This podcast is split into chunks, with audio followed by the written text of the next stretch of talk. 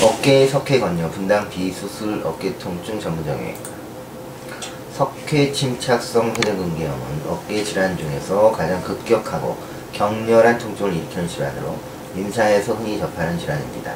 회전근개의 침착과 칼슘염에 의해 유발되는 염증으로 명확한 원인 없이 격렬한 통증이 발생해 어깨를 거의 움직일 수 없는 상태로 뇌를 증언하는 경우가 많이 있습니다.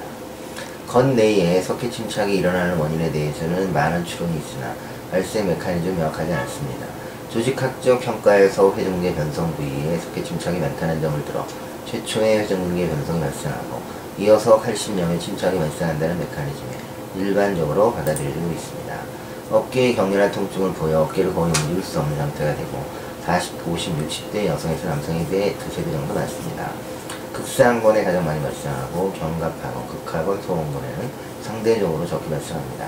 야간에 증상이 심해지기 쉽고 통증을 피하기 위해 경관절 굴곡 내선위로 하는 경우가 많고 현실적으로 석회 침착 진행에 수반해 주위에 혈관 진생이 발생하고 배식 세포나 탐식 세포 등 면역 세포가 출현하면서 석회 침착물의 용해가 흡수가 시작됩니다.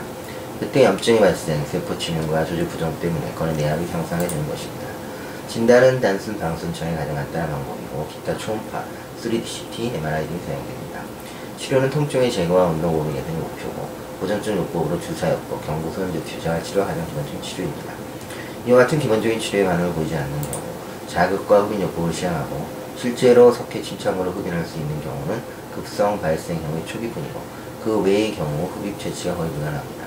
체해충격파 치료는 파괴와 혈류 개선을 유도하는 것으로 알려지고 모든 사례에서 효과가 있지 않습니다. 모든 부전적 치료가 실패한 경우 수술적으로 석회를 제거하게 됩니다. 감사합니다.